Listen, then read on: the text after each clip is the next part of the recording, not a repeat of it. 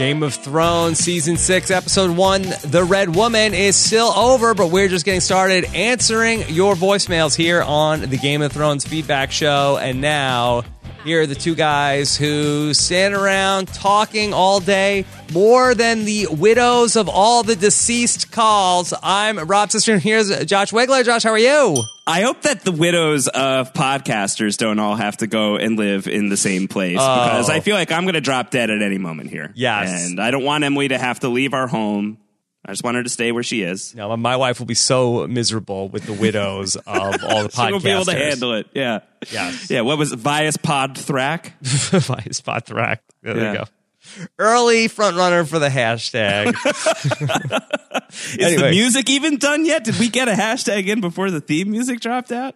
still lingering. It's still Wow, lingering. lingering. Anyway, uh, Josh, uh, we are still lingering around as well, talking about the season premiere of Game of Thrones. Boy, there really hasn't been a lot of Game of Thrones season premiere coverage on the internet. No, no one's talking about it. It's very bizarre. It's like nobody watched this year. Uh, suddenly, just like everyone was like, oh, yeah, that show.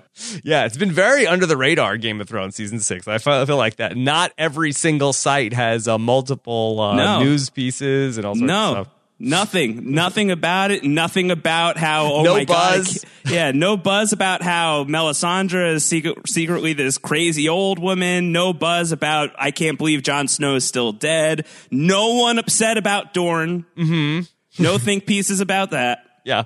It's been All very right. quiet out there. Very quiet. All right. Well, a lot of stuff going on. Of course, uh, this is our Game of Thrones feedback show where we take your voicemails, your emails. We talk about anything else that we're sort of thinking about after watching the premiere, getting you ready for this Sunday's episode two. And Yeah. Josh, for us, I mean, we saw the premiere two and a half weeks ago now. It's been so long since we saw a new Game of Thrones episode for us. I know. Oh, what a, woe is us, right? Oh, poor us. It's been so long since our glamorous Hollywood premiere. It's been such a long time since we got to see this show early. you know, we didn't really touch on it very much in the Sunday night premiere recap, but Right. you know, you and I, a lot of people had been asking uh, about our experience uh, going to go see the premiere, where I got to be your date, your You were plus my date. one. Yeah. I've you never were, been anybody's date to anything. I don't think before. Is that true? You were the, this is your first date? Pretty much. I think I went. I accompanied Nicole to a wedding at least one time, but it was not. I've never been the date to anything I wanted to go to. Uh huh. well, I'm happy to have been your first. It's both, it's both a tragedy and an honor. Yeah, first ever non begrudging date that I ever went on. No, well, you were definitely not kicking and screaming. You were definitely not bored. You were the life of the party, Rob. Oh no, stop it. Uh, you really were. You were lighting that place up. I really wish that everybody could have seen this. You know, you were, I had to go away for like 30 minutes at one point to write a story about my experience on the red carpet. I got to interview most of the cast members, or many of the cast members at least. Uh, and when I went away, I was like, all right, Rob, you, you're good. You're at the after party. You'll find some food. You, you were like, yeah, I'm, I'll be all right. I, I got this. By the time I came back, you knew that place inside and out. You knew every single inch of the after party. You knew where all the good food was. You knew that the fish was the best thing that they were serving all night. It was quite good. You knew exactly where everybody was hanging out in the Hall of Faces. Yes. Yes. It's like, that's the smoker's corner over there. Yeah, that's where these actors are. Uh, so yeah, that was really really fun. Yeah, the, the premiere was a thrill, but uh, to me, I really feel like that the party that they had with all the cast and uh, you know all sorts of uh, HBO muckety mucks, all those people that they had there uh, at the Hollywood Roosevelt, uh, that was really you know the the part that really uh, was uh, very very memorable. It was fun when we got to meet Samwell Tarly. Yes. Yes. Did you, you enjoyed that? Very much so. Yeah, we got to meet him in person. We didn't really talk to too many of the actors at the party, but uh, he was the one who, you know, because uh, Terry obviously knows him, and uh, we did get to talk to him in person. For like five seconds. Yes, yes. I told that story in the Game of Thrones book club. I'm podcast. sure, I'm sure. Yeah, yeah, yeah, yeah. And Terry Schwartz and Rob, they finally met, and it was uh, it was a great meeting. Instant connection. yeah, I'm a bit of the uh, Jaqen H'ghar, I guess that uh, that I was able to change my identity. Terry didn't even recognize me. Yeah, you were no one for about no an one. hour. I was yeah. no one. You were no one. She was someone, and then I showed up. and You're like, I don't think Terry likes me very much. Yeah. And then Terry's like, "Oh my God, you're Rob Cesternino." I also uh, very much wanted to uh, go and talk to Bill Simmons, who was there. Okay. Uh, I did not because I could uh, sense that he did not want me to talk to him. you specifically, he's like, "Oh, not Rob Cesternino." if it was Boston Rob, perhaps. I think any yeah, well, certainly anybody Boston, Boston Yeah. Larry. I think, Yeah, uh, or, too late, especially Larry. yeah, yeah. That, anybody from Boston, I think that he would be uh, very excited to talk. I to. thought Boston Rob ran this podcast. yes, that's what No? the word is from some people. Interesting. And then also, uh, yeah, but it was a thrill to get to talk to uh, Dan Fienberg. Yeah, that was great. Dan Fienberg, the great Dan Fienberg, colleague of Yes, mine one of your colleagues. Reporter. Yeah, yeah, who I've known for a little while now. We've been on a couple of sets together. Uh, Dan's a great guy, big Survivor guy. There was a there was talk of Dan appearing on a Survivor podcast at some point. Anytime, anytime he wants to come on. Yeah, yeah. Dan Fienberg's the man. He's a great guy. All right. Well, let's get into talking about the episode. In, Well, before we do, can I ask you a question? Sure.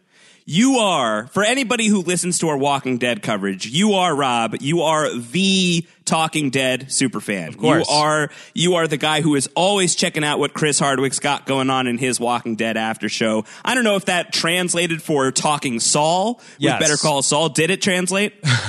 Well, I feel like that Talking Saul is a little, you know, it's it's also tricky to get the the tone right. I, I feel like that this call me just the biggest after show super fan. I, I think it's not quite right because I feel like that I'm probably the biggest uh, after show recapper. Okay, got it. So my question for you: Game of Thrones has Yes. just launched its own After the show. Thrones. After the Thrones. Speaking of Bill Simmons, a project from Bill Simmons. Have you watched After the Thrones? And what is your hot take on After? What do Thrones? you think? Do you think I have watched After the Thrones? I think that you may have pulled an Antonio Mazzaro and watched After the Throne seven times. Yeah, so After the Thrones, it is a project which I think is executively produced by the aforementioned Bill Simmons, is hosted Yes. by Andy Greenwald and Chris Ryan, who are also podcasters that were uh, w- working with Bill Simmons over at Grantland and now on the new podcast uh, slash, I guess there's going to be a blog coming as well, uh, The Ringer. And I felt like that After the Thrones, I I think that in terms of the tone, wh- when I think that The Talking Dead works best, it's when I feel like it's a party. I feel mm-hmm. like that, hey, you know, we all just watched the show and here are some celebrity guests that, oh, you didn't even know, watch the show and they're sort of like cracking jokes and having fun talking about the show. And oh, here's some actors from the show as well. And I feel like when Talking Dead works best, it's a bit of a party.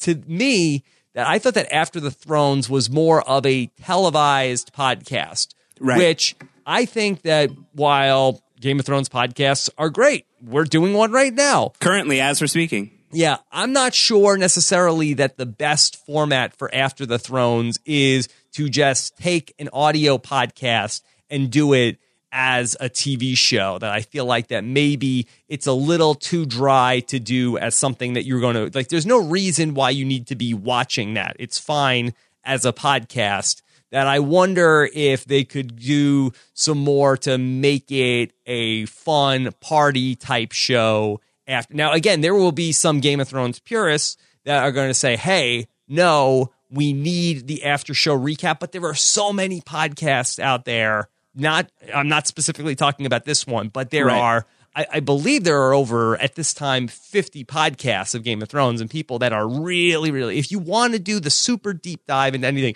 there are so many different resources to be able to go to I feel like that this has an opportunity to be something different than just a video version of a podcast.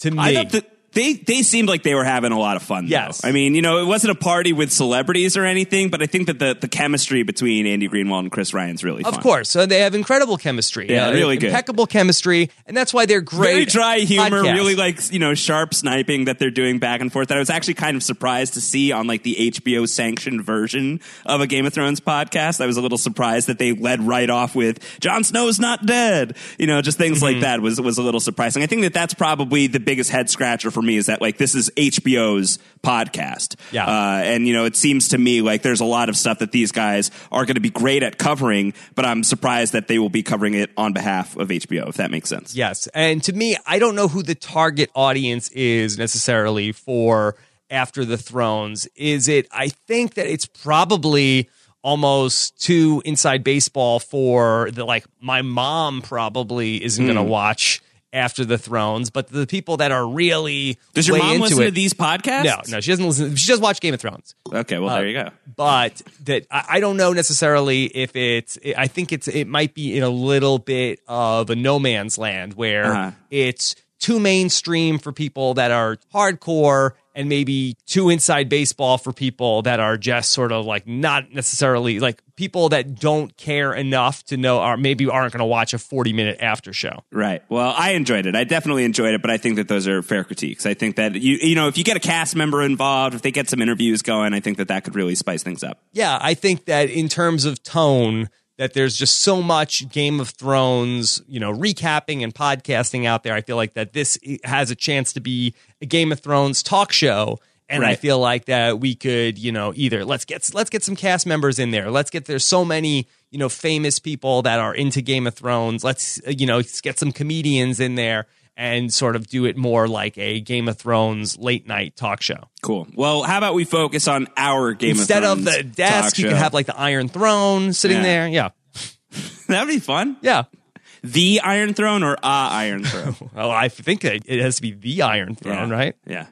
Probably does. It has to be the one. All right, Josh, you want to get into some of the questions that we have? Yes, after our After the Thrones discussion, now we are talking about actual Game of Thrones. Yes. Okay. That is where we were going. Let's start with the big one. Um, you know, there were a lot of big ones, I think, in this episode, but I think the biggie biggie is the way. Wait, hold on a second, Josh. Yeah. Do you think that does it make sense? Should we do an After the Thrones recap podcast? I think that that's probably just going to be part of the feedback show. Okay. If we're looking at our Walking Dead feedback shows as any kind of example.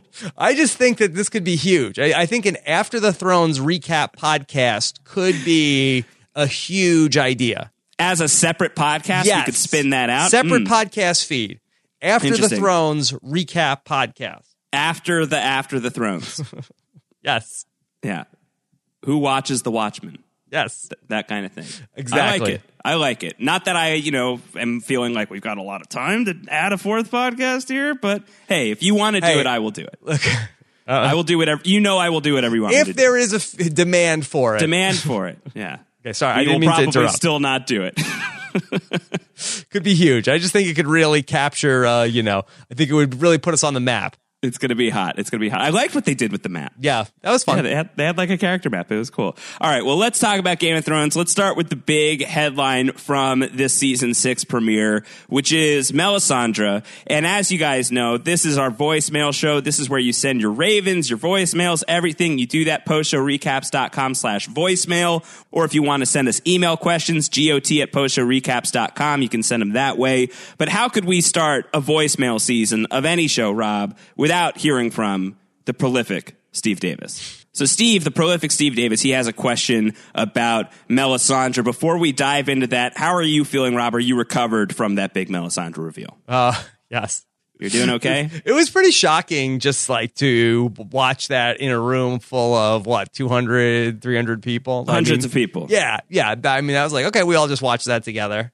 Yeah. It happened in front of us. It was scary. It was frightening. Yeah, and then credits come up. unexpected. Like, oh, Yeah. okay. Oh, what do you think? Like, uh, That's- you, you just saw that old naked lady? Yeah, yeah. okay. Yeah, yeah, I did. I did. We both saw that You together. saw that old naked lady, uh, like hundred feet high. Okay, It was it was a shared experience that you will never forget. Mm-hmm. Uh, so I'm sure that we're going to have a lot of questions about Melisandre's age and what that means. But Steve's first question, and I do say first question, Steve's first question involves something else with Melisandre. Let's take it from Steve. Hey guys, Steve Davis here.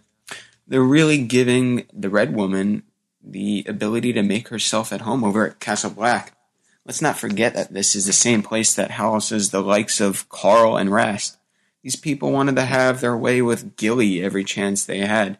Somehow Melisandre has her own room at a place where women are forbidden, and this is after a mutiny has taken place. So yeah, Steve is taking issue with Melisandre just like shacking up at the Night's Watch.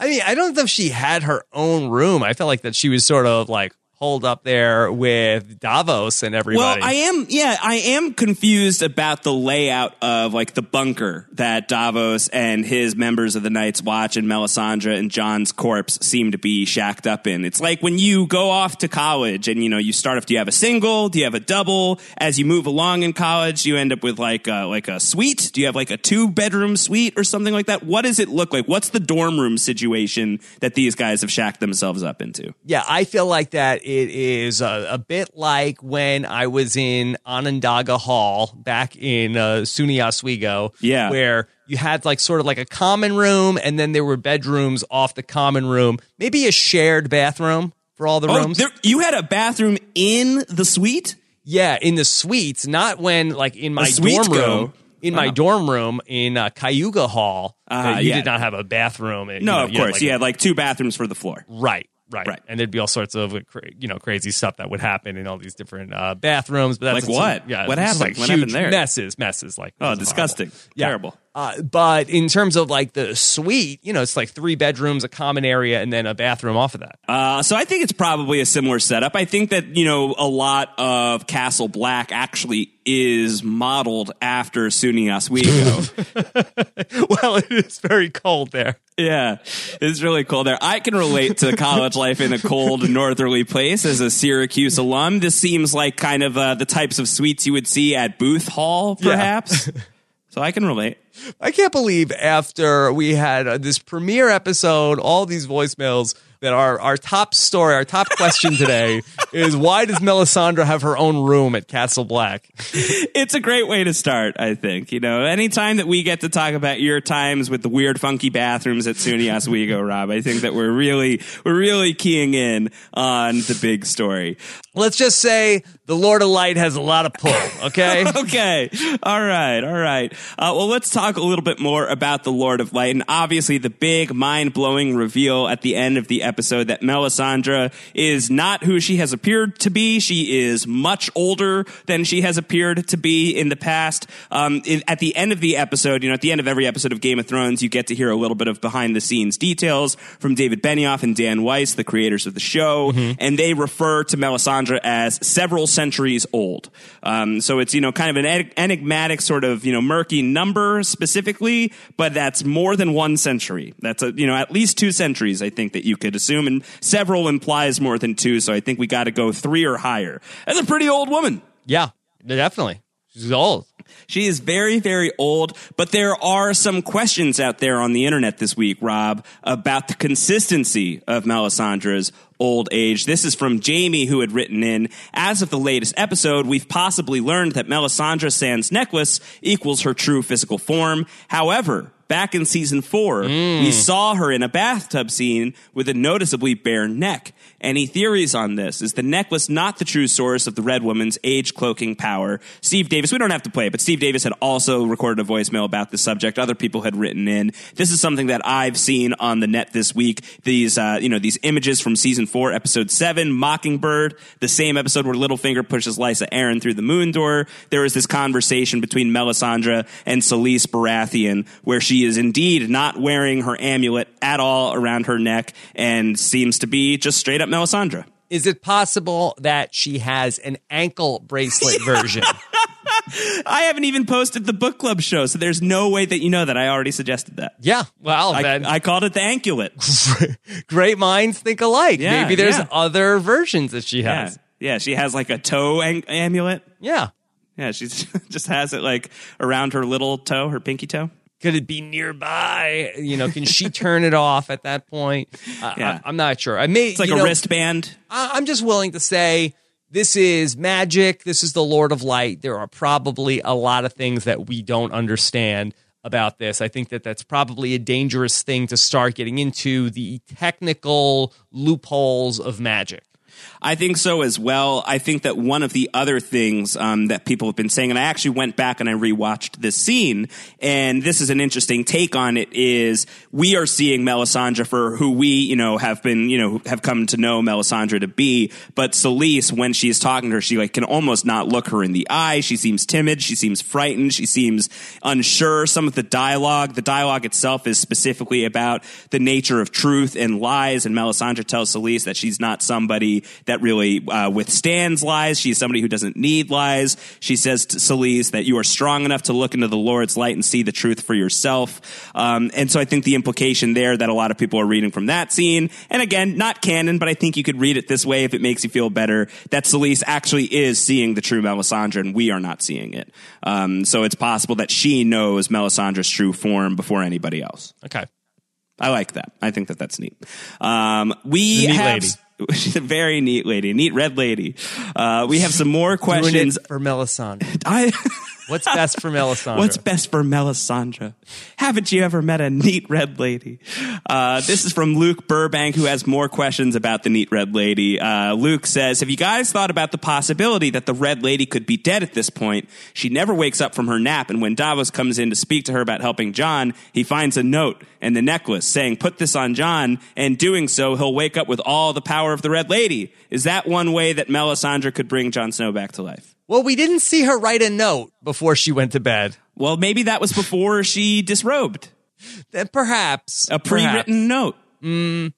So let's take let's take let's take the note out of it. Then, do you mm-hmm. think that there's anything to the idea that this amulet or anklet, if you will, if we put this on Jon Snow, could that be the thing that pulls him back to life? I mean, from what I understand, it seems as though the amulet does not necessarily bring dead people back to life. From what I understand of it, and maybe you're more informed about this from the books, but it is some sort of like cloaking device where if I put this on, then I can take a different form. I'm like a shapeshifter where uh, maybe similar to uh, what Jaqen H'ghar is able to do. I, I can take on a new identity. I don't think it necessarily gives me the power to, uh, as we talked about the weekend at Bernie's uh, idea, where uh, I don't think you take a dead person, put the amulet on them, and all of a sudden they're back to life as themselves. They're just dancing around. Mm-hmm. Uh, yeah, I think that you know, I think that the amulet has more power than that. I think that the the amulet we do see in one of Melisandre's very first scenes on the show in the season two premiere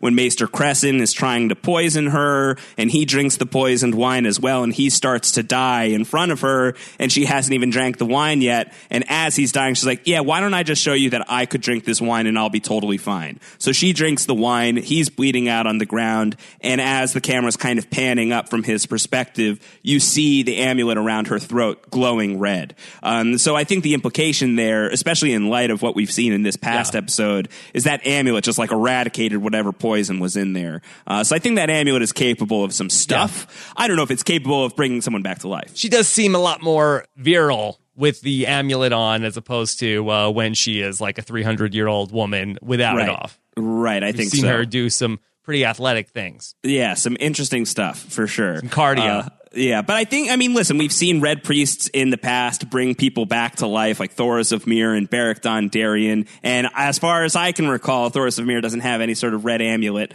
around his neck. No. Maybe he has an anklet. Uh, who knows? But I think that whatever that power is, that is derived from disciples of the Lord of Light. I think it's separate from any sort of magical object. I think it's got to be something that's within the magician themselves. Okay.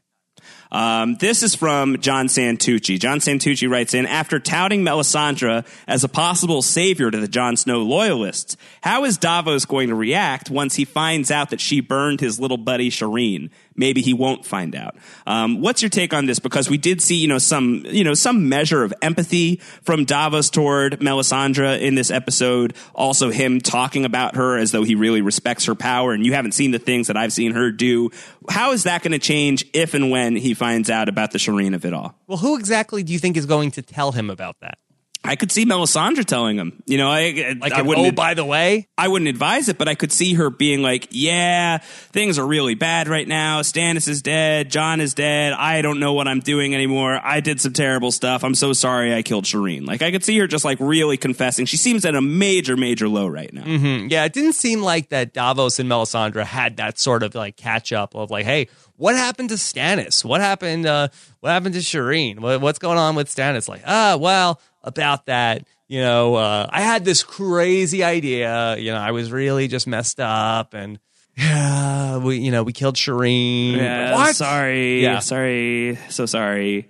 I, yeah, do, I don't think it's a plot point. I don't think it comes up on the show. okay, you think that that's just going to get buried? Yeah, I think we're just gonna sort of like brush that to the side. feels like that information from my point of view probably has to come out because that's a really big deal for Davos and Melisandre if they're forging some kind of alliance. That's sort of like Chekhov's sacrificial princess. Uh, where like that's somebody he really, really cared about who is killed by this person that he now needs to work with. I feel like the information at the very least has to get out there. How he reacts, that's anybody's guess. I mean, you could assume that he would just be furious and would try to kill her or do something drastic, even though Davos is a pretty measured guy. I think that that's really more of the question is what happens after that information comes out. I feel like the info has to be out there at some point. I feel like that the act of bringing Jon Snow, I do kind of like this idea that maybe it takes whatever is left from Melisandre out. And I feel like that maybe this is the end of the road for her. What else does she have to do? Yeah. Well, I don't know. She's been around for a long time. She probably knows some stuff. Her, you know, her information that she has has to be incredibly valuable now that we know that she has been around for several centuries. Um, in fact, this was a question we got on our YouTube page from Zora. Zora had written in, "How old do we think Melisandre is?" The answer to that is several centuries. Uh, but Zora continues to say, "If Bran is going to be somebody who's going to trip through the past, is there any chance we'll learn more about Melisandre's past that way?" And that's something that we know about Bran coming into this season that his powers are going to be sharper, keener. One of the things that he is going to be involved in potentially is seeing visions of other things that have happened in Westeros. Do you think that whether it's through Bran or through just a straight up 90 minute flashback episode a la The Walking Dead, do you think that we will see Melisandre's past on the show? I mean, I don't think so. I mean, we just have so much to do. We're on a potential countdown clock of only 22 hours of Game of Thrones left to go. I don't know how much time we have left to devote to Melisandre's backstory. Even if her backstory involves things like, you know, seeing dragons and seeing White Walkers and seeing all of this mystical nonsense that we are all about to brace ourselves for a big battle against, if that's seemingly the way that this show is going and the story is going, you don't think it would be worth checking in on the backstory that she might have of firsthand knowledge of some of this stuff? I mean, I'll never say that it's impossible, but I, it just seems like such a lateral or even backwards move to start to really do a deep dive into Melisandre here at this point. I think the important thing for Melisandre is getting Jon Snow back up and running, and then we just got to get down to business. All right, well, let's stick with the topic of the wall and the Jon Snow of it all and some of the possibilities for how we are going to get ourselves out of this jam. Uh, this is a voicemail from Jackie from Canada who wants to know a little bit about how we can get Jon Snow back. And we've talked a lot about how it might be Melisandre who's involved in that, but what if there's somebody else that could possibly do this? This is from Jackie. Hi, Rob and Josh. I'm so excited that Game of Thrones is back and that you guys are podcasting about it again. Thank you so much. It's Jackie from Canada. And I just want to talk a bit and ask you a question about Jon Snow, who is probably still the viewer's number one concern at the moment. Uh, I am hoping that you can answer this question for me, but can the Wildlings somehow bring him back without getting Melisandre involved? Can they? Is there any history of them doing any kind of magic at all? And is Jon Snow maybe hiding in Ghost right now, and uh, Ghost is protecting him until the Wildlings get there, and we can somehow get him back on his feet, and Melisandre can stay the little old lady in the bed, as she is not quite the worst, but she is almost the worst, and I do not want her touching Jon Snow, because most things she touches turn to crap. Thanks so much. Can't wait to hear your thoughts. How dare Keep you, Melisandre Jackie? in bed. Keep her in bed. Don't wake her up. Yeah. I mean, she does deserve, I think, like at least like a night of sleep. I feel Yeah. like, you know, she and she looks so warm, you know, in there. Like she's all covered up. let her be, let her rest. Uh, but are there other people out there, wildlings specifically, you think that could be involved in the process of bringing Jon Snow back to life? If that is still a thing that you are into, are you still into that, Rob? What wildlings bringing Jon Snow back to life, or just the idea of Jon Snow coming back to life? That the second. Why wouldn't I be? What am Yeah. I, some sort of Jon Snow hater? I know, I don't mean in terms of your feelings about the character, but in terms of where the show has left us. Uh, the fact that Jon is not back on his feet by the end of this first mean- episode. are you still thinking that Jon's coming back? Josh, is there anybody out there on the internet who is really just like uh, planting a flag on, besides the cast of the show? Jon Snow is dead. Mark my words that he Right. is as dead as a doornail. D E A D dead. He is not coming back. Say goodbye to Jon. I I mean, is there one person with that opinion? I think that there are people out there that have the opinion of like, wouldn't it be cool if Jon just didn't come back and they really did just straight up kill him? Okay, but Uh, that's sort of like a sort of like a, a false argument that Right. obviously wouldn't it be cool because it's obviously not happening. I think most people agree that Jon is going to come back, and it's really just a matter of when and how. Jon Snow is coming back. Are there wildlings that can do magic? What if Tormund Giantsbane just showed up and performed like some really baller CPR? Like if he just showed up and just like pounded on his chest like uh like uh Jack and Charlie in the first season of Lost and he's just like, "Oh god, I'm awake now." Let me show you something the bear taught me. Yeah. yeah, some bear tricks. what if what if Wun Wun the giant eats Jon Snow, swallows oh, him no. Oh, whole, Oh, no. digests him, and when Jon Snow No. emerges, he is now alive because of that's what happens when you're digested by giants. Boy. That's in the books. That's in the books. yeah, okay. If it's in the books, then Yeah, then it's that's canon. canon. That's I- canon. I- and what do you think about this ghost argument? Yeah, uh, is could he be have something to do with ghosts? I mean, I think that's certainly possible. But you know, we talked about this on the recap show. You had mentioned, uh, which I think is correct. The show has not made any mention of this, so I, I feel like that maybe could Ghost be, his could his life be sacrificed to bring Jon Snow back? I think that's on the table. please, no. It's on the table. Ugh, it's on the table. Jon's on the table. So is Ghost at some points. He's hanging out with Jon on the table. Yeah. Uh, I hope not. I love Ghost. I would hate to see Ghost sacrificed to bring Jon back to life, and I don't know if it would be worth it. not worth it not to get Jon Snow back. I'm valuing the dire wolf over over Jon Snow. Uh, so we'll see. Did you see this thing that was popping around the internet today? You know I love looking at those eyes, Rob. You know that I'd spent a good long while looking at Jon Snow's eyes to see if they changed color and if that gave us any any hints of the man possibly coming back to life. Uh, I had avoided this, but Brendan Fitzpatrick sent this my way, an Uproxx article that is studying the bloodstains of Jon Snow's body. Did you take any a special note? no, I, of I the did not look bloodstains? at the spatter. Yeah, it looks like the the spatter. Is it wolf like? Is it dragon like? Uh, you guys go and take a look yourselves and see if you see anything. Okay, yeah, I'm taking So- a look at the the spatter here. I think that's a uh, a stretch. Yeah, you're a, you're a real regular Dexter. Yeah, I think that's a real, real stretcheroo, and not even like one of these things of like, uh, what is this picture? Do you know what it is? And it's like, oh, it's a man in a hat. Now is your mind blown? All right, well, let's get back into the wildling conversation a little bit here. Let's take a voicemail from someone we haven't heard since the last round of Game of Thrones. Omri from Jerusalem, first of his name. Yes. Hey, Rob and Josh, how are you doing? This is Omri from Jerusalem, first of my name. Hey. So Ed went to get help from the wildlings. I'm not so sure that's the best idea. I mean, Tormund is an okay guy, and Wun Wun seems kind of cool, but I'm pretty sure that 9 out of 10 wildlings, once they get the okay to kill crows, they won't start asking, excuse me, are you Thorne's guy or are you Jon's guy? They'll just kill whoever they can, and the other 10% will probably just eat their bodies afterwards. Is there any way this ends well? Getting help from the people who hate you most? Thanks. Love you, babe. So what happens if the wildlings show up and, and they kill all of these Night's Watch mutineers and then Wun Wun eats them all? Do we now have resurrected Night's Watch mutineers? Boy, I don't know. Did that happen in the books too? That's also in the books. I know that I'm supposed to not spoil things on the regular feedback show. Well, I but feel like that George really lost the thread here in the fifth book. I thought that that was a really unique and clever idea. Yeah. So really, uh, Omri is so intolerant of the wildlings. Well, I think that there is something. He's like a regular thorn.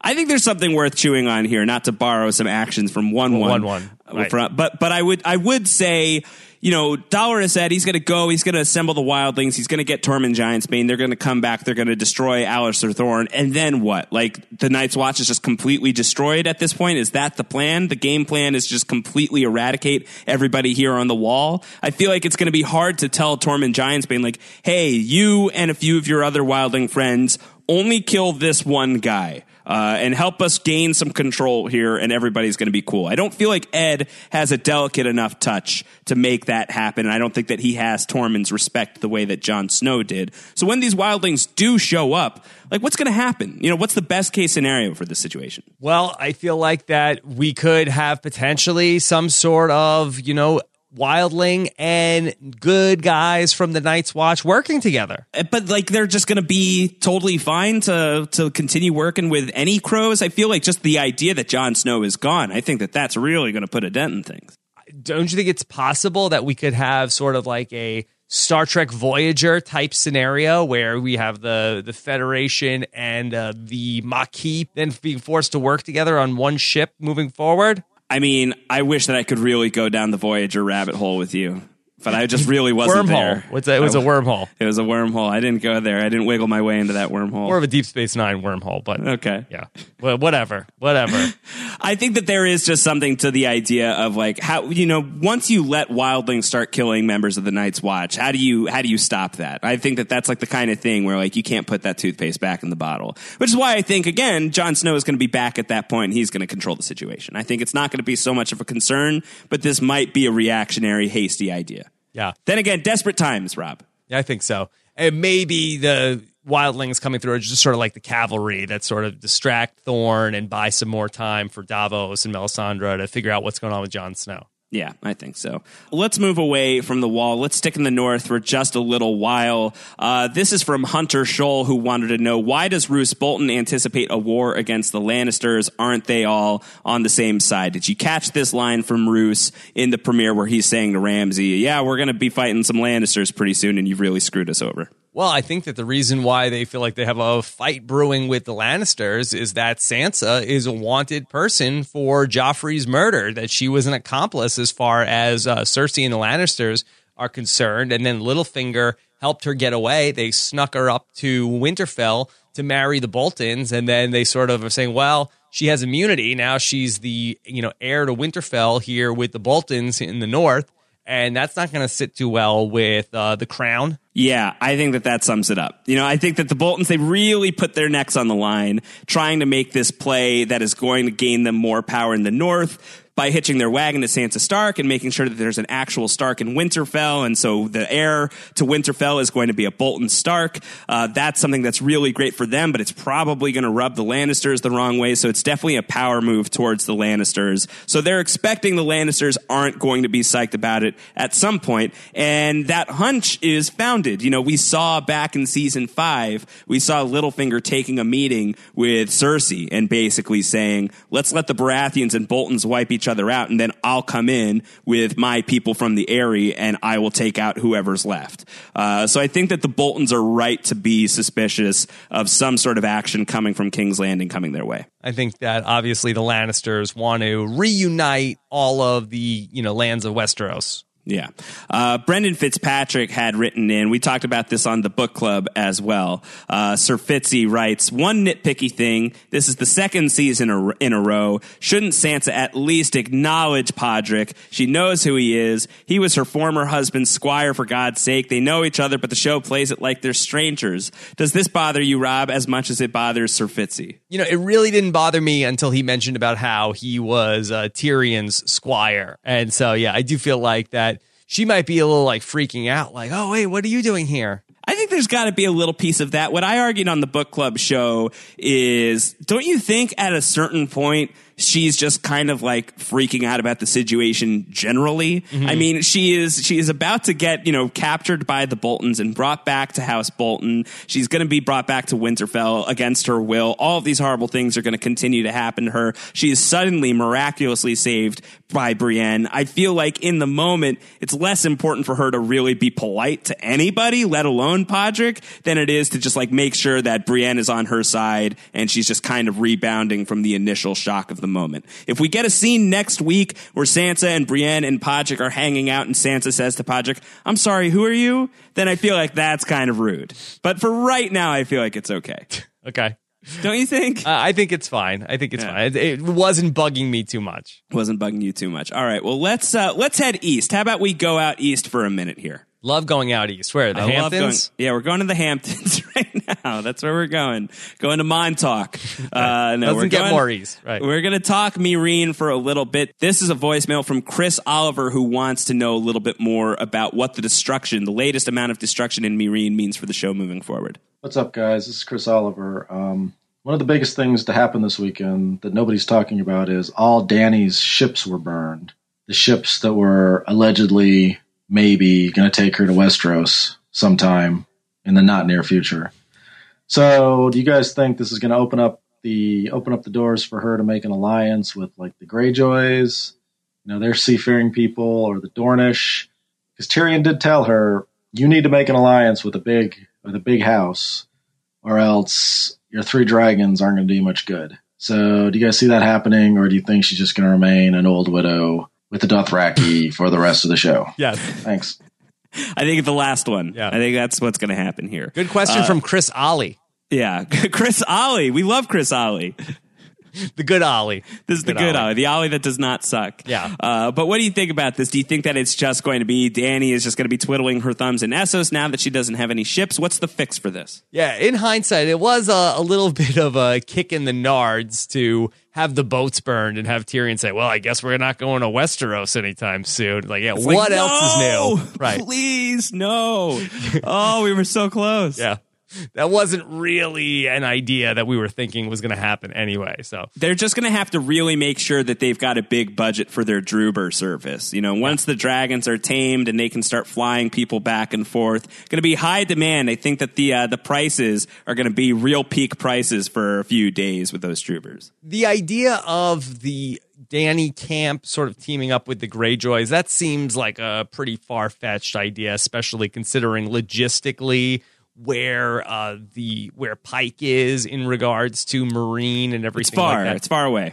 Uh, the Dornish thing is interesting. You know, Tyrion had a pretty solid relationship uh, with the uh, late great uh, Red Viper. Right. That's correct. So it's possible that Tyrion, especially that he is certainly anti Lannister, they're anti Lannister. That could be a thing. That could be a thing. And once upon a time, the Targaryens and the Martells were very chummy. There were marriages between those families. Uh, very famously, within uh, Rhaegar Targaryen himself was married to a Martell. Uh, so they definitely have history. That could be that could be fun. Okay. So I Is that how we rehab the Dorne storyline? We tie it in with Dany, or is that how we destroy the Dorne storyline? No, I think that that would be something. I, I don't think it's going to go in that direction, but I feel like that that would at least give Dorne something to do that would tie it into what's going on with Meereen. Mm-hmm.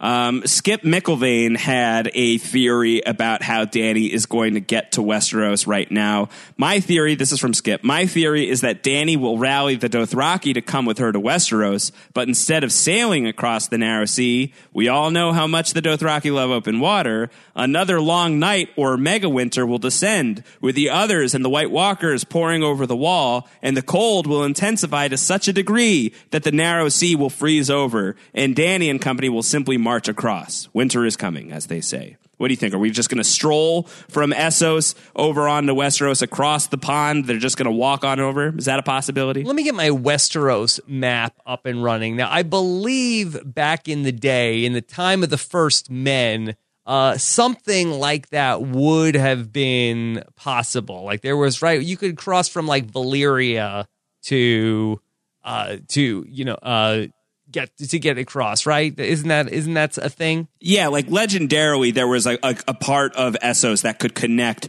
to Westeros uh, that got smashed. It got like destroyed, uh, and The that is Doom. yeah, and it was. I don't think it was in the Doom. It was, but it was in connection to Dorne, so you would have gone that way. Yeah. But that wasn't frozen water. That was actual land. Yeah, I don't think that an entire sea is going to freeze up. And even if it is on foot, I, I just think everybody would freeze to death. At the By the time if if that were to happen, then you really got to be worried about like every character on the show. If the White Walkers have gotten to a point where winter is so hardcore that they've brought the Narrow Sea to a frozen standstill, that's got to be really bad for everybody in the Seven Kingdoms. Yeah, so I don't think that's going to be a thing.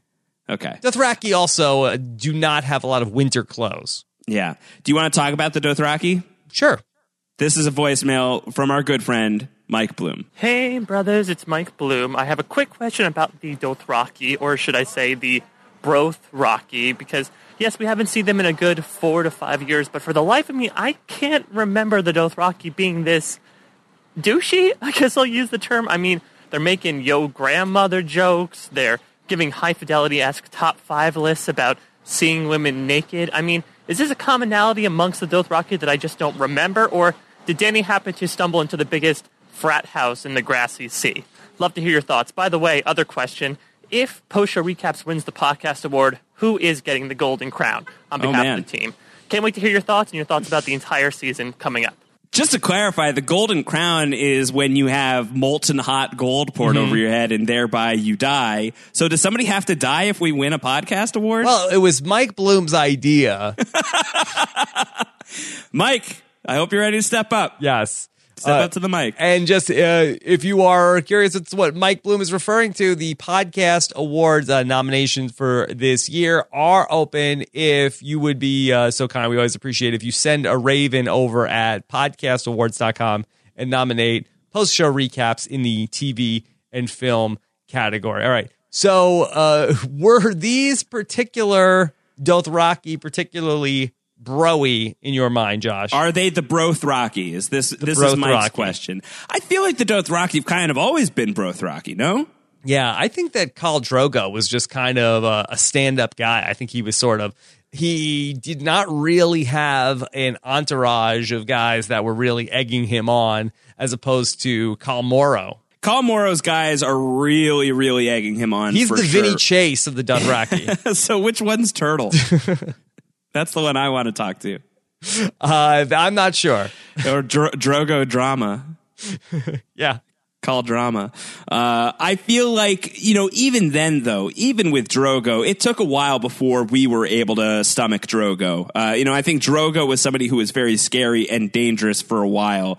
Uh, it took a while for Dany to really be okay with that and kind of temper his customs a little bit with her view of the world. So even from that point, I mean, the first thing that we learn about the Dothraki is that a Dothraki wedding with anything less than three deaths is a dull affair. We see, you know, like Dothraki warriors straight up like raping people at that wedding. So from the jump, these guys are kind of awful. Uh, I think that the Brothraki thing, I mean, so far, everything that we know about Dothraki is like they're very animalistic. They take what they want, they fight, they kill, uh, they see people naked, and that's a top five baby moment in life. I think that they've always been Brothraki. and these ones uh, are just happen to be much more vocal than uh, what's going on with uh, the Drogo camp. I'm curious about what the top five best things are for the Dothraki. Based on what they said, this was the list that I came up with in going back and reviewing the tape. One is killing another khal, obviously. Uh, two is conquering a city and taking her people as slaves and taking her idols back to Vaes Dothrak. Okay. Three is breaking a wild horse and forcing it to submit to your will. Then I believe four is seeing a beautiful woman naked for the first time. And they didn't come up with a fifth. So what's the fifth, you think, for the Dothraki? Boy, uh, fifth best thing for uh, the Dothraki, I feel like it's got to be Casual Friday, right?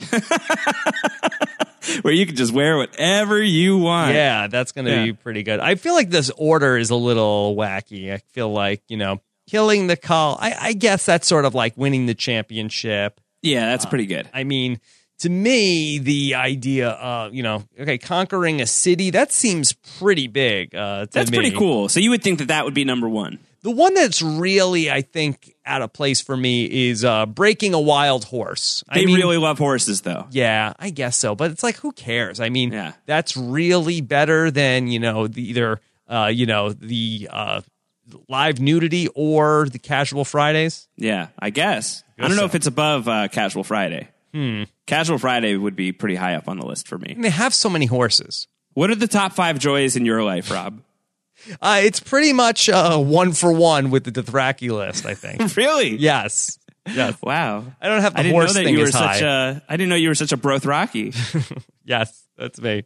I had no idea. Albert Vargas had submitted some possibilities for the top five best joys in life. Are you ready for this? Ready. Number one is an unassisted triple play. Mm-hmm. I don't know what that is. Yeah. Uh, isn't, isn't a triple play? Is that like the double down? Yes. It's something that's on the secret menu at In and Out. Except there's like three chicken patties. Yeah. Uh, getting a refund on your tax return is that Yes. one of the top five joys? really depends on how much that refund is. Albert also adds mutton, lettuce, and tomato sandwich where the mutton is nice and lean and the tomato is ripe. Yes. Yes. That's pretty good. I know that Davos would sign off on that.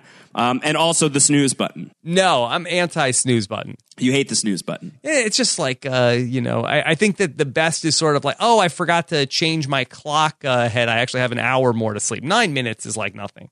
It's a lot. Yeah. Yeah. It's a, a, it's a lot. You like it? Uh, I don't know if I like it so much as I use it and need it, Okay. But I do use it and need it. It's a slippery slope. It's a slippery slope. All right. Well, let's start wrapping up here, but we can't wrap up until we talk about Dorne. We got to go to Dorne. This was a voicemail that we got that was about what happened in Dorne this week. Why did it have to be sand snakes? Why'd it have to be sand snakes, Josh? Uh, that was from Indorano Jones. A little Yeah. reachy. Snakes. Yes. Why did it have to be sand snakes? I think that there's a lot of aggression out there uh, among the Game of Thrones fans about what happened in Dorne this week. I know that a lot of people, especially people who are fans of the books, are not super psyched about it. I got an email from James Gagnon who said, So we saw the destruction of the Martell family in the premiere episode. As a book reader, I am outraged to see how this was treated, how they treated Doran Martell, a character that could be compared to Varys or Littlefinger in his schemes and long term planning for the end game. My question is for Josh. Do you feel the same way as I do as a fellow book reader? Does this confirm there is no Dornish master plan? I know for show only watchers this didn't seem like a very big deal, as Dorne was such a mess last season, but in my opinion, they just messed it up even more. So let's let's kind of cut that apart. I mean, Rob, you've started listening to the books. You're pretty deep into that. You've uh, you're are you you're still in book four right Yeah. now? Yes. Um, as somebody who's, you know, like coming into the books a little bit and starting to get into the Dornish stuff, were you particularly annoyed about the Dorne situation or are you on board with what the show is doing? No, I'm I'm fine with what the show is doing.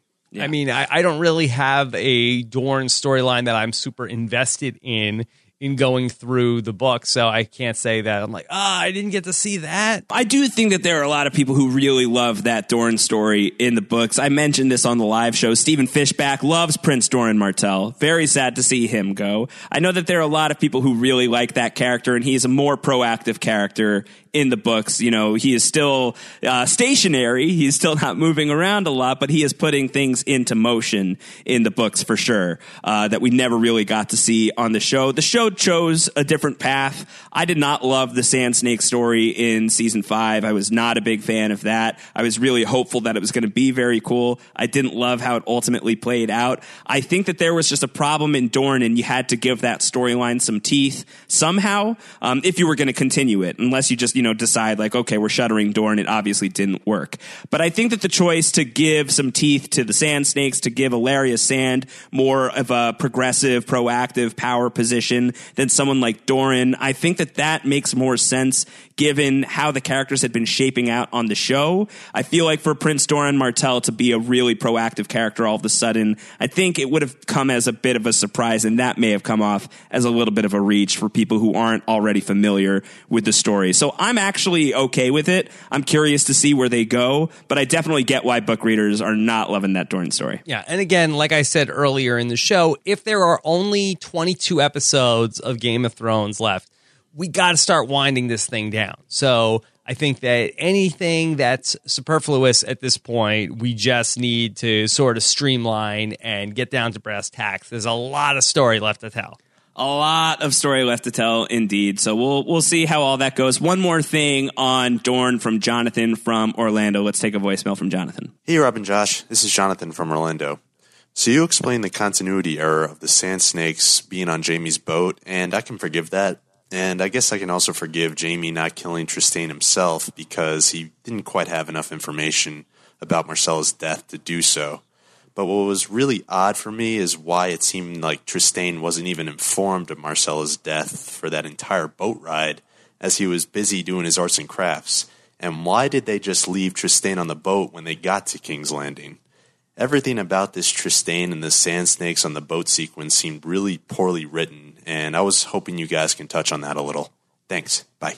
Now, Josh, this didn't really bum me out too much in terms of Trystane's arts and crafts. I, I, mean, I didn't think he was just working on an art project. That's like he's like painting the eyeballs that you put on somebody when they die on Game of Thrones. Oh, so he was like doing that for Myrcella, perhaps? I mean, that don't we always see when somebody dies on Game of Thrones? They lay them out and they put those rocks over their eyes with Yeah, eyeballs sure. painted on them. So, Sure. seems like that he was nothing about that really bothered me except for the sand snakes being there because I felt like that Jaime probably says, "Okay, you stay here on the boat. Let me go talk to Cersei. She can be a little irrational. I don't know what she's going to do. She might call for you to be executed. Let me go talk to her about the whole Myrcella thing. She might hold you responsible. So you stay here on the boat and, you know, work on the eyeball thing. It didn't bum me out. Not for nothing, uh, but I think Trystane's going to need those eyeballs for Yeah, himself. yeah. Well, no, at he doesn't have a face left to put the Yeah. eyeballs on.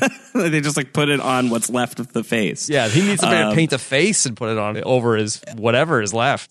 Yeah, I think you know we could keep picking apart at the sand snakes being on the ship. Uh, there's some continuity stuff there that's a little wonky. I think that you can you can pick that apart yourself. I'm less interested in that. What I'm more interested in for Jaime, for his knowledge, Dorne just assassinated not just his daughter, but the princess of the Seven Kingdoms. And he has Doran Martell's son in his custody. Why on earth does he not hang on to that kid as a hostage? I think that there were probably it's a long boat ride. I think that they probably had some sort of an understanding, and I think that, Oh, you think they bonded at that point? I think they Right. bonded, and I think Uh-huh. that Jaime knows. I mean, Jaime saw Myrcella in love with Trystane. He knows Trystane didn't have anything to do with this. Sure, but I think you could keep him, you know, you could treat him like a nice hostage. Like you could feed him pizza. You could put him up in a really cool dorm in the Red Keep. I don't know if it's going to be Sunias Wigo levels of cool, but you could put him up in a really solid Mm-hmm. Well, they weren't that nice. you know, you could give him one of those suites that has its own bathroom. Uh, you could hang, you could hang on to him and give him a nice life and still threaten the Martells and say, well, we have your son. I just don't know why he wouldn't take that step. I don't know why you would just send that kid right back to the place where your daughter was killed, uh, when you have this potential power piece in your possession. I mean, you feel like he went back to Dorne? I felt Yeah, like that the, the boat was just in the dock at King's Landing. Yeah, I think that it was being sent back to to Dorne. I think that the ship was turning around, and I think that he was going back. So I don't really know what Jaime's plans were with Trystane, but again, eh, that we could really go and, and Monday morning quarterback what Jaime did, but Trystane's gone. And then I think the other thing you could say is Jaime just lost his daughter, so not thinking straight, not thinking entirely straight. Yeah, and Trystane seems like a good guy.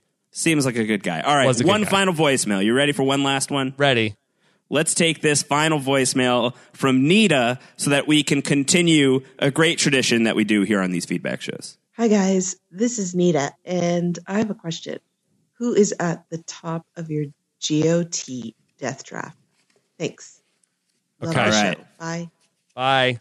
Bye. All right, sweet. Let's do Game of Thrones Death Draft. Let's have this in the books. Let's have this locked in as we move forward through season six. Because right now, my guess is pretty much as good as yours. Uh, so do you have a main character, a not so main character, and then a wild card? Is that what we yeah, do? a- and then let's pick somebody who's safe. So I guess uh, we want to. Where do you want to start? All right, let's start with the main. Let's have you kick this thing off, Rob, and then I will follow you. A main character who's going to die, and what's main is main character like uh, in the opening credits, like a lot of people are in the opening credits, but I think just somebody who's been a major player on Game of Thrones throughout these seasons and somebody who is going to be a major shock value if you were to lose that character. Now, could I say Melisandre? Does that count as a main enough character, or is that more of a, of a secondary character? She's like main-ish, I Main-ish. think. Okay. I would I would I would allow it. I would allow it. All right, so give Melisandre. her. So that'll be my my uh, secondary character. So why don't you give Okay. us your secondary character? All right, I'll give you my secondary character. How about for my secondary character? I feel like Alliser Thorne is not coming out of this thing alive. Mhm. I think Alliser Thorne very likely is uh, is toast. I can't imagine Jon Snow is going to be very pumped about what Alliser Thorne did if Alliser Thorne is still alive whenever Jon Snow comes back to life. for main-ish characters or, or main characters, uh, let's see. I will say that boy, I see. I kind of feel like that all of the the main players are going to be around. I don't think we're going to lose anybody like in the you know the in the pay scale like the level A characters. I don't think we're losing anybody else. I'll take a stand. Uh, I would not be completely shocked if we lost Cersei. I think that I think we could lose Cersei. She is certainly suffering at the hands of the High Sparrow. That the High Sparrow has really been coming after House Lannister. She is in a position where she is desperate, where she is filled with grief, and you could really see her doing something drastic and paying for it. So I could see Cersei dying this season. Wow. Uh, that's pretty big. That's pretty big. I don't know if I could top that at all. Uh, Try. yeah. How about Littlefinger? Can I go back to Littlefinger? Oh, I would count Littlefinger. That's big. Yeah. If we were to lose Littlefinger this season, that would really, I would be surprised by that. I feel like he's got to be around for a while. He's got to watch the world burn before it burns him. Yeah, I think he's around until the final season also. But again, if we're, if we're making a big pick here, uh, that's where I go. Uh, what about wild card? Wild cards. Uh, let's see. Wild card, wild card. Uh, give me, I'm, I'm probably, I'm going to stick with the North because I feel like there's going to be death in the North. Uh, those White Walkers are there. Boltons are there. Lots of people who are killable, super killable characters. I'm going to take Tormund Giants, baby. Norman. Okay. Uh, and give me Jorah Mormont. Oh yeah, that's a time He's bomb. definitely dying. yeah, ticking time bomb for sure. And then one last pick, somebody who is going to be safe, somebody who is going to make it to season seven. You get the honors. Okay. I'll say Sansa. Okay, he'll take Sansa. Now, is it cheating since he's already dead? But what if I were to take Jon Snow? No, not cheating. Okay. I mean, there's think- a bunch of people that are just like bulletproof. You know, So- take Dany, take uh, Yeah. Tyrion, and these characters are not dying. I will take Jon Snow, and I will lose the safety point if he stays dead through the season. Fair enough. Fair How enough. about All right, that? Okay. uh, Josh, what's the hashtag? What did we say at the beginning? Vaes Podthrak? Or Brothraki? Brothraki's probably easier. There you go. Thank you, Mike Bloom. Thank you, Mike Bloom. All right, what's coming up next? Is it our next live show on Sunday night? Live show is coming up. Uh, we are going to be back. The next episode of the season, season six, episode two, is called Home. Oh, Nothing, nothing hard about this home. Just straight up home. Home. Uh, so we will be bringing Sounds some nice. podcasting into your homes. okay. Uh, Josh, what is the schedule for that live show? We are not going to be live immediately after the episode. I'm going to have to write my recap. That's going to have to come first. That's going to take about an hour. So I think we're going to start around 11:15 p.m. Eastern. We're going to be doing our live show. Okay, if you want to be live, join us then. If not, subscribe to the podcast. Go to postshowrecaps.com slash G-O-T iTunes or search for Game of Thrones Post Show Recap. Thanks so much to all of you guys who have been subscribing over the road to Westeros and all of this that uh, really have been uh, climbing up the iTunes charts. If you want to uh, help us out even more, Stark ratings and feedback are always appreciated on our iTunes page. Thank you guys so much for that. Love those Stark ratings. Yes. All right. So Josh, of course, is writing for THR, the Hollywood Reporter. You can follow his stuff at Round Howard on Twitter. That's the way. All right. I'm at Rob Cesternino. Looking forward to hearing what you guys have to say in the comments on postshowrecaps.com. Have a good one. Take care, everybody.